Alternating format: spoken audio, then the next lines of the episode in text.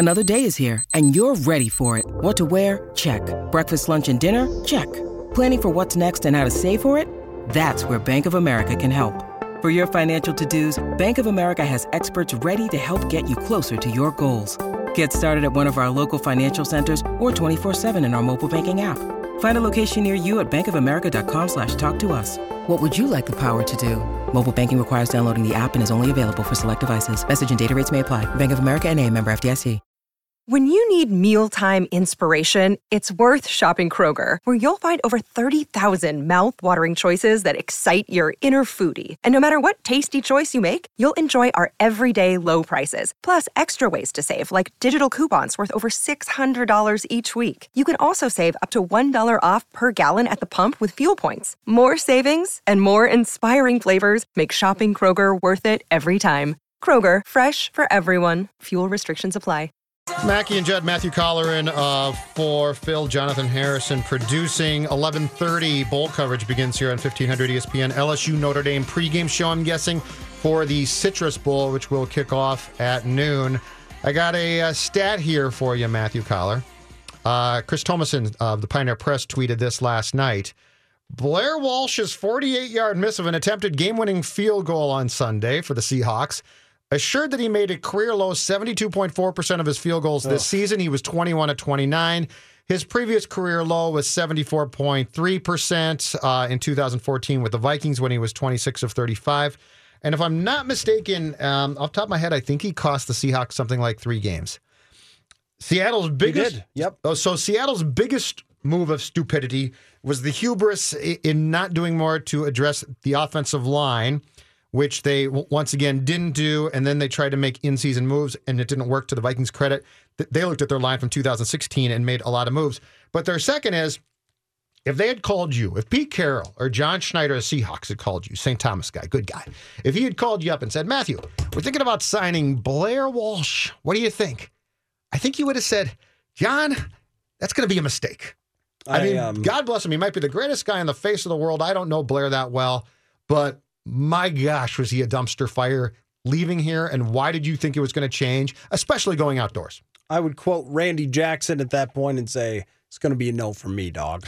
like, do not sign Blair Walsh because the head is too messed up. And I did a piece when Blair Walsh was struggling early last year where I went back and looked at all the kickers who had had catastrophic playoff misses I remember this. and yes. how many of them it was amazing how many of them were done out of the league by two years later and gary anderson was bad for like four years but people kept going to him and then finally he came out of it and had a good second half of his career and kicked forever but a lot of the guys were just done remember uh, mike vanderjagt was a great great kicker for a long the time drunk Canadian. yep Peyton, and then he just Peyton called him the drunk Canadian. and uh, Yes. there, there was, um, you know, there was the guy from San Diego who was real good, and then he missed a field goal, and that was the end of his career. And it's going to be the same with Blair Walsh. I can't see anybody giving him a job after this. And it was, I think, crazy for Seattle to stick with him, especially after the Washington game where he missed three field goals for them to lose. And that's the difference between them being in the playoffs and not. Yes. So three games. Is, is there a, a direct uh, comparison or correlation to you between field goal kickers that go south mentally and, and, and goalies in hockey? To me, it's very much the same. When it gets in your head, you can't just most most people that play that spot, not all, but most people who play those spots can't seem to just say, "Okay, I'm fine now." I mean, you watched Blair Walsh, if I'm not mistaken, uh, going back to Tomasson's tweet, I, he said that so Walsh's worst year as a Viking was 2014. And that started the downfall. Mm-hmm. And then in 2015, he came back during the season and righted himself, and you thought he, he was okay. And then, of course, you got to the, the huge field goal in, in the playoff game here against the Seahawks, and he missed that one. But to me, starting in 2014, you saw a downturn where you said this is not going to end well. Like this is this is almost certainly given the position he plays and how many of these guys are mentally wired like goaltenders. This is not going to end w- with him just all of a sudden being fine. Yeah. this is going to end in a blaze of something. I, I might think of it like uh, relief pitchers, too. yeah, that's a good one. Mark Wohlers' one sticks out in my head, giving up the home run to Jim Leyritz. I am, am now realizing how long ago everything was. at the beginning of the year, you now realize how long ago everything was. Like um, some one of my friends put out movies that were that are now 10 years old. And on my wife and I's first official date, we went to see There Will Be Blood, which is a little deep for a first date, but I respect that. And uh I was, you know, my it's on the list. Ten years, ten years ago was when we went on our first real date. Wow. 10 years ago, Uh, you guys are kids. Yeah, that was a well, you know, that was Harry a- Met Sally for me, long- baby. long time ago. 1989. uh, but There will be blood for your first date.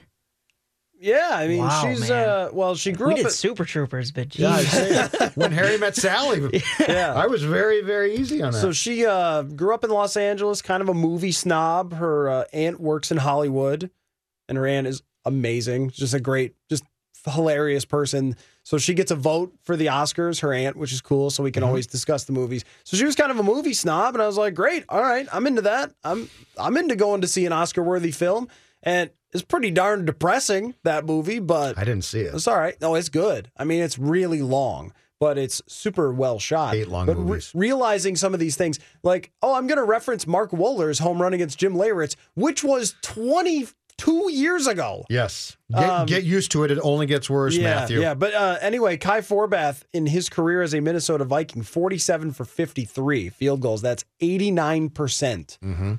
So they made the right decision So, there. so why does he still scare me?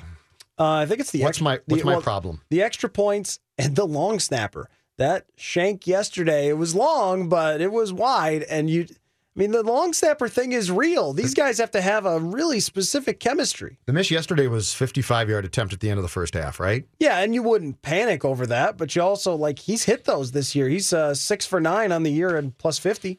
But for Forbath stats, and, and I understand the PATs have been a problem, but for his stats being, for the most part, especially on field goals, as solid as they've been, there's still something there where I say, uh oh. And this is one of the reasons why, if I'm the Vikings, I don't want to have to go to uh, Philly to play on that field because you could just see something going wrong there. Like it's a cold day, new long snapper, field that's not necessarily in the greatest of shape. You could see something going wrong kicking wise.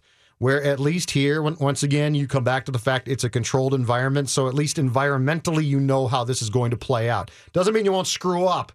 But in Philadelphia, you could just see something going wrong, and it takes one thing to go wrong, and you're in huge trouble. Uh, a couple things that have uh, come across my Twitter because I don't know a lot about kickers. I always joke about like, what am I supposed to ask a kicker when I interview him? Like, what would you ask a kicker? So, did you try to make it and didn't? Right? Yeah. Yeah. Um, why, why didn't you make it? Yeah, right. Like, did you not kick it good? Um, just an aside. Aaron Schatz, Football Outsiders. They have a statistic that a lot of teams use and a lot of uh, people really like called DVOA, which is just uh, defensive value over average or something like that. And all they do is they just take teams' yards and they adjust them for their opponents for the time to get rid of garbage time and things like that. And the top ranked NFC teams for going into the playoffs, the Rams they have as the best team in the NFL, then New Orleans, then Minnesota, Carolina after that, then Philadelphia, and then Atlanta way down from there. Mm-hmm. So they have both New Orleans and the Rams as being better than the Vikings, even though the Vikings beat those two teams. But I'm sure that it's not And- by and a that's based on, on what again? It, it just, that past me. just adjusting their yards per the situation Yep. and for opponents too. So if you put up 300 yards against the Browns, you get less credit for that than if you put up 300 yards against the Vikings, for Okay. example. yeah. Another real quick thing uh, Ryan Ramczyk, right tackle for the New Orleans Saints, played every snap this year. Remember in the draft when they said there are no good offensive linemen? Yes. This just shows you that they know nothing, right? Like, yeah, they were right about the uh, the running Well, backs being good. Elflein got to the third round. That's what I mean. Like, oh, there's no good offensive lineman in this draft. Ramczyk has been fantastic for New Orleans. Elflein has been great. Cam Robinson is the starting left tackle on the Jacksonville Jaguars. He was a, a top lineman pick. Just so whenever you hear that stuff, like, oh, you don't want to draft a lineman in this draft. How much like, do you think? How much do you believe that the so-called draft experts, beyond the first round and the top guys, okay, I get that, but how much do you think these guys actually know? Do you mean about scouting the players and whether they're well, going to and work I mean out or about not? the and and I mean about the totality of the draft. So I'm not talking the top 15 picks. We all know, we all can sit there and watch college football and say, "Wow, that guy looks great." I'm saying when these guys are are are, are quote experts and they talk about, "Well, the draft is deep here." So you're talking about 7 rounds. How much do you think these guys actually know and how, how much do you think is sort of a facade to say, "Well, I'm a draft expert, so I got to have some opinion on this." Here's how I read the room with this, with the draft. That if Todd McShay and Mel Kiper are saying something, that doesn't mean that they've watched every single player on tape and that they have written all their scouting notes. They don't do it that way. They know enough NFL people where they call five or six personnel people and they say, It's Mel Kiper, so you're going to talk to me. And uh, off the record and they say okay well you know here's the couple of quarterbacks and and here's the couple of wide receivers and we think it's deep in this area. We think it's deep in this area. Here's a sleeper. So that they'll have conversations. So you can get a feel for something based on what they say that's why it's always like surprising to me when people go after them oh you said that this guy was going to be great and he wasn't and it's like okay well that's probably based on what a personnel person told those guys and I also think agents are involved in this stuff as well. Oh, I think agents That's- are hugely involved. That's my conspiracy theory. I think they're that- huge Yep. this. That when you see a guy come out of nowhere all of a sudden and Yep. become a top pick, Yep. it's because an agent did a really good job behind the scenes of getting him hyped up. So there's all those things at play. And then there are people who are just legitimately good at scouting and they study that, who are usually not the ones you know as well, like from from TV or anything like that. Well, that that I like to follow. Buchsbaum was was great, but before Joel passed away, Joel Buchsbaum was pretty good. Some people but people didn't know really him, good at it. and he didn't do TV. yeah, right. Like he was Yep. an under, like he stayed in his apartment and grind and Yep. grinded film. But he was a seven round guy. Like like I legitimately think he talked to enough people. But I'm just as a whole, I'm always I'm always leery of this whole thing of well, the offensive linemen are all bad. Okay, and as you just said, now you watch them, they ain't all bad. Yeah, and and that's the thing. So I like to take when I'm getting ready for um, the draft. I like to take what Kiper McShay say to see kind of where the league stands on these types of things, and then go to a few people that I think are really good at this. Like last year, I wrote an article with a guy uh, named Brandon Thorn, who's been on the Purple Podcast a few times. Mhm. He was in love with Pat Elflein. Like, just could not talk that. About him talking about enough. yeah. yeah, the the article's still out there somewhere. He just could not talk enough about him. And that's even before the Vikings drafted him. And then when they did, he was like, dude, you are all set at center. And I was like, okay, I mean, that's good that you're excited, but I always sort of, we'll see. And once I got to camp, it was just, okay, this guy's going to be fantastic. Right. So I, I tend to trust a handful of people to try and bring all sides of the debate. Take a break. Uh, come back after this, and don't forget, bowl game coverage begins at 11:30 this morning. All right, Mackey and Judd Coller in for uh, Phil. One more segment here before we turn it over to bowl coverage. Out today, NFL coaches fired so far. John Fox is out in Chicago. Jim Caldwell is out in Detroit. Jack Del Rio last night out in Oakland. Chuck Pagano out in Indy. And J- Jonathan, you just said that uh, Vance Joseph will return in Denver after the rumor was he was going to be fired. Is that right? Yeah, Adam Schefter just put posted on Twitter that he will be returning in the 2018 season. If they had fired him, John Elway would have gone quickly from genius, such a genius for having Peyton Manning, uh, to very quickly a guy that no one would want to work for. And uh, I thought they were going to fire him based on the fact that you read a lot about the locker room there, sort of uh, sort of ignoring and or turning against Joseph. Yep. But here's the thing with Elway. As great a quarterback as he was, correct me if I'm wrong, but he's never found one. He rented Peyton. Yeah, Which- which is yeah. fine. He drafted Tebow, and that was a disaster. Yeah, but well, I- sort of. They won a playoff game. Well, did he draft Tebow or was that McDaniel? I thought McDaniel's Oh, drafted. McDaniels draft drafted Tebow in in that first round. oh, and then Elway McDaniels- got rid of him. Yes, and Elway jettisoned him, but I mean, we've had Osweiler, but I don't think that John Elway has ever found a quarterback. I think he went and did much like what Childress did in 09. He rented one. Which he'll if it do wor- again. Which, if it works, is fine, but don't say, well, just because he was a great quarterback, he can find quarterbacks. No. Clearly, he can't. No one's good at this. I, I will hold this, This forever that no one is actually good at this. That there are there are levels of it, and we talked about it with Lamar Jackson, and we talked about it with like the Blaine Gabbert, where you could have seen this coming. that Russell Wilson, if the only reason that you think he's not going to be great is that he's an inch shorter than some other guys, then that's a really dumb reason to not think a quarterback's going to be great. So you see those. But in terms of whether other guys become great or not, is just so luck or not. No ex quarterback. Jim Kelly, I remember Jim Kelly when I was in Buffalo, wanted the Buffalo Bills to draft Tim Tebow. I mean, Jim Kelly's one of the greatest quarterbacks of all time. You There were don't, you don't of- know. There were a lot of Vikings fans who thought the same thing. Sure, and the guy was good in uh, college. And Manziel, too. If you guys remember, the Manziel hype was off the charts. Johnny Manziel's going to be unbelievable. Well, let's start off with the fact that he can't stop partying. Like, let's start with that. Yeah. And then let's go to the fact that a lot of what he did in college was sort of on the fly, really fun to watch, but probably not sustainable in the National Football League. But you are right. I mean, as far as the amount of people who can really do this, and and part of the problem now is that every team that drafts a quarterback expects him to come from the college game and for the most part play. I Like there's no there's no time to adjust to to the fact that the league is this league is completely different than almost not every but a lot of college systems. and I will prove to you that no one knows what they're doing when it comes to quarterbacks and they just entirely guess. Brock Osweiler and Brandon Weeden were drafted in the first and second round the same year as Case Keenum went undrafted. Case Keenum threw for 5,600 yards and 45 touchdowns or something like that. He had a nine touchdown game. He beat Penn State in his final game in college in a bowl game, and he couldn't get a sniff. Whereas 47 year old Brandon Weeden, who had been a pitcher in Major League Baseball mm-hmm. and had no ceiling left, mm-hmm. he ends up being a first round pick. And all those other teams pass over and over and over again on a quarterback that just went, what, 11 and 3 as a starter? Yep. How, how could you Let ever me- argue that they know what they're doing? Let me give you guys a recent example within the last basically month of a guy. This is how little we get it and know. I remember having this discussion with Phil probably three weeks ago. You know who's really turned a corner? You know who's red hot right now? You know who's playing really well? Blake Bortles. Blake Bortles is playing great. For Blake three weeks, and Blake- then he was bad again. Blake Bortles had a three game stretch in which he threw seven touchdowns, including three against Houston and no picks. And we were talking about, well, you know what? If Jacksonville's got a quarterback now, Jacksonville could go a long, long way.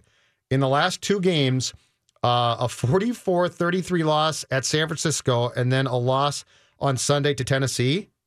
Five touchdown, or I'm, I'm sorry, two touchdowns and five picks. He, in giving up 44 points to San Francisco, Blake Bortles was pretty much directly responsible for 21 of those points. And, and how about this, too? 44 points to a great defense because your quarterback can't do the job. This is where we don't get it. So the uh, Houston Texans this year start the season with Tom Savage as their quarterback, who beat out Deshaun Watson, now superstar. I think already he was so good. Oh, he was, that Seattle he was game just before he got hurt. unbelievable. Magnificent. So he's already like a superstar in the making. And they outthought themselves so much, not only the Texans by sitting him, but also all the teams that passed on him, the Cleveland Browns especially. This guy played the two best games of his career against Alabama, which might as well be an NFL defense that sends their whole defense to the NFL, more or less, right? Mm-hmm. And, the, and and has one of the greatest coaches in history, and he beats them mm-hmm. and plays tremendously well, has good numbers, all this stuff, and a bunch of teams try to, uh, you know, a bunch of teams pass on the guy and he drops. It's it's very hard for me to believe that these people have some sort of secret science to spotting quarterbacks. And I remember there would be stories that would come out that Bill Walsh loved this guy and Bill Walsh loved that guy when, when he was still around. Oh, Bill Walsh is quoted as saying, This guy's the next Montana. It would always be that, right? And the, and it's you know some guy that never makes it or whatever. It's just even the the greatest coach, even the greatest players, they don't know whether it's going to work out. And all that says is, you know, the higher you draft them, the better chance you have. So if you're drafting at the top, then you know you should take them. Right. Unlike the Browns, who pass on Carson Wentz and Deshaun Watson. Um, but it also says that you know sometimes you have to just get lucky, like the Vikings did with Case Keenum, really this year, in, in order to win. But the fact that we put these guys in, the fact that these guys get drafted from systems where they basically are not prepared for the pros. Yeah. And then they and and now you get drafted, and at the very most, what teams say, well, we'll give you a, a month. I mean, Trubisky was what a month and a half. I mean, you went out and signed Mike Glennon to a three-year, rich three-year contract to be your starting quarterback. You turn around and draft Trubisky, which to me says ideally, okay, Trubisky barely has to play because you know you're not going to be great. Right. You know, play Glennon. You paid him en- enough, and we got what a month and a half in, if that. And Trubisky's your guy.